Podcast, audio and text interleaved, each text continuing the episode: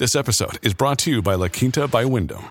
Your work can take you all over the place, like Texas. You've never been, but it's going to be great because you're staying at La Quinta by Wyndham. Their free bright side breakfast will give you energy for the day ahead. And after, you can unwind using their free high speed Wi Fi. Tonight, La Quinta. Tomorrow, you shine. Book your stay today at lq.com. Podclass, i podcast di classe editori. La settimana corta a Wall Street inizia all'insegna delle vendite. In questo martedì 16 di gennaio tutti i settori in calo, in modo particolare quello energetico. Il tech si salva con Nvidia che raggiunge un nuovo record, Microsoft che avanza nel giorno di un investimento da 1,5 miliardi da parte di Vodafone, mentre Apple cede terreno e peraltro soffre anche a causa di voci di sconti inattesi in Cina. Il tutto mentre il mercato continua a fare i conti con le prospettive su un taglio dei tassi da parte della Federal Reserve. Linea mercati.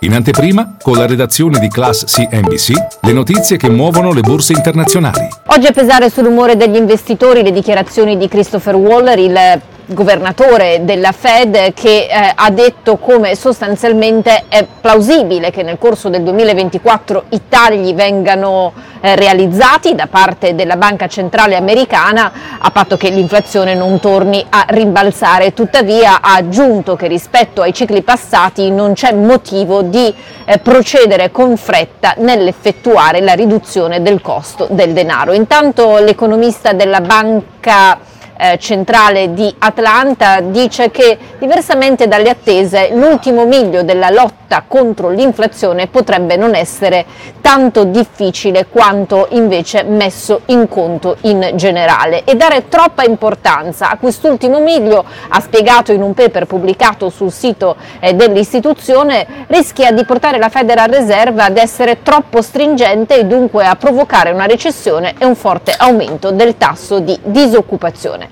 Quanto alle storie del giorno, l'attenzione è tornata sulle banche di Wall Street. Goldman Sachs ha annunciato un balzo di oltre il 50% degli utili del quarto trimestre del 2023, questo grazie soprattutto all'asset e al wealth management. Tuttavia i profitti annuali sono stati i più contenuti dal 2019, come anche nel caso di Morgan Stanley, un titolo questo che è arrivato a cedere quasi il 5% per via di una trimestrale mista e tra l'altro caratterizzata caratterizzata da oneri una tantum. Per quanto riguarda invece il comparto aereo, Spirit Airlines è arrivata a un tonfo del 50% dopo che un giudice federale ha fermato le nozze da 3,8 miliardi di dollari con JetBlue e questo indica una vittoria da parte dell'amministrazione Biden. Boeing intanto continua a soffrire 11 giorni dopo l'incidente che ha chiamato in causa un suo eh, jet gestito da Alaska Airlines, la società ha nominato un ex ufficiale della Marina Militare Americana per di fatto portare avanti un'analisi del controllo di qualità. Intanto la società stessa permetterà ai suoi clienti di fatto di controllare l'iter della produzione per verificare che gli aerei poi sfornati siano effettivamente sicuri.